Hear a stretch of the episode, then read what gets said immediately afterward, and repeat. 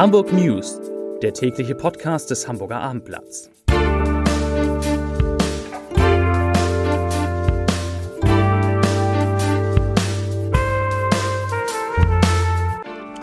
Herzlich willkommen. Mein Name ist Lars Heider und heute geht es um Warnstreiks an Hamburgs Kitas und an anderen sozialen Einrichtungen. Weitere Themen.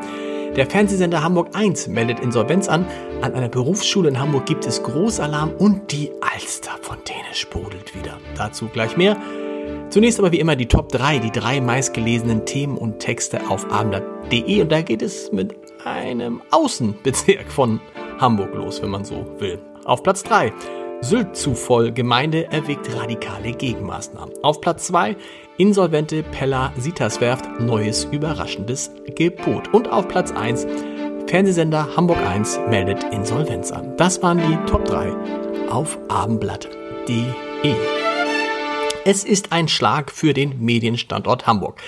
Der Fernsehsender Hamburg 1 hat beim Amtsgericht einen Insolvenzantrag gestellt. Dies gab Michael Schmidt, Geschäftsführer und Programmchef, heute in einer Betriebsversammlung bekannt. Der TV-Sender, der im Vollprogramm täglich über die Ereignisse der Stadt berichtet, beschäftigt rund 40 Mitarbeiterinnen und Mitarbeiter. Bei der Versammlung stellte Schmidt, der schon 1995 beim Start des Regionalsenders als Moderator tätig war, klar, dass der Betrieb weitergeht. Redaktion, Vertrieb, Produktion und Programm arbeiten demnach normal weiter. Auch Schmidt bleibt als Geschäftsführer im Amt. Es wurde kein Insolvenzverwalter, sondern nur ein Sachverwalter eingesetzt.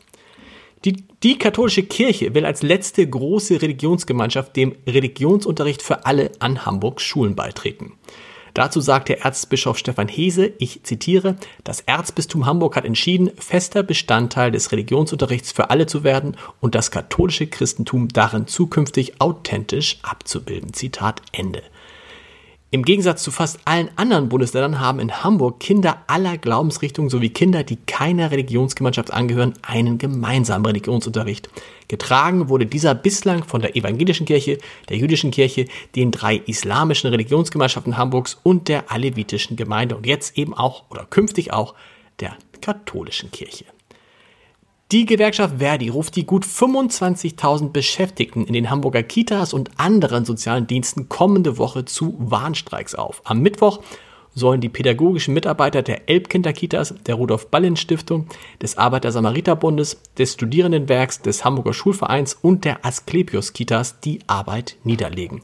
Schon am Montag sollen Sozialarbeiter bei Fördern und Wohnen sowie bei den Asklepios-Kliniken und am UKE in den Warnstreik treten. Den Abschluss bilden am Donnerstag die Beschäftigten in der Behindertenhilfe. Hintergrund sind die laufenden Tarifverhandlungen. Verdi fordert eine Verbesserung der Arbeitsbedingungen, Maßnahmen gegen den Fachkräftemangel und eine finanzielle Anerkennung der Arbeit. Eine bessere finanzielle Anerkennung der Arbeit muss es wahrscheinlich heißen. Nach einem deutlichen Anstieg in den vergangenen Tagen ist die 7-Tage-Inzidenz bei den Corona-Neuinfektionen in Hamburg heute wieder gesunken. Die Gesundheitsbehörde gab die Zahl mit 1253 Neuinfektionen je 100.000 Einwohner in den vergangenen sieben Tagen an. Gestern waren es noch 1307. Auf den Intensivstationen Hamburgs, der Hamburger Kliniken, werden nur noch 26 Covid-19 behandelt, von denen 15 invasiv beatmet werden müssten. Einen Großeinsatz hat es an der Berufsschule Ankelmannstraße gegeben. Während einer schriftlichen Prüfung in einem der Klassenräume des Schulkomplexes soll plötzlich ein beißender, Deo-ähnlicher Geruch aufgetreten sein. Nachdem mehrere Schülerinnen und Schüler über Atemwegsreizung klagten, wurde die Feuerwehr alarmiert und Teile des Gebäudes wurden geräumt. Aufgrund der Menge der potenziell betroffenen Personen Insgesamt besuchen knapp 2200 Schüler die Berufsschule, hinzu kommen rund 150, 140 Lehrkräfte rückte ein Großaufgebot an. Zehn Schüler wurden nach einer Sichtung durch den leitenden Notarzt zur weiteren Untersuchung ins Krankenhaus gebracht. Der Umweltdienst der Feuerwehr nahm Messungen vor, die aber ohne Ergebnis blieben. Kein Alsterbild kommt ohne sie aus. Die Fontäne auf der Binnenalster ist heute Vormittag wieder angeschaltet worden und sprudelt bis zum November zwischen 9 Uhr und Mitternacht. Allerdings mit gedrosselter Leistung. In diesem Jahr schießt sie nur 40 Meter in die Höhe um den Ponton, auf dem sich die Pumpe befindet, zu schonen. Theoretisch kann die Fontäne, die seit 1987 sprudelt, sogar eine Höhe von bis zu 90 Meter erreichen. Sie war aber zum Schutz der Passanten bisher auf 60 Meter reduziert.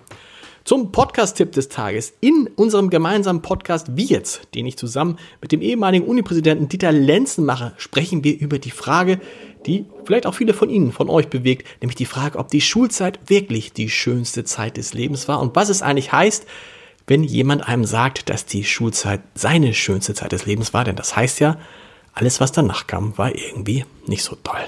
Hören Sie mal rein unter www.abendblatt.de slash podcast. Die Hamburg News morgen wieder um 17 Uhr an dieser Stelle. Bis dahin. Tschüss.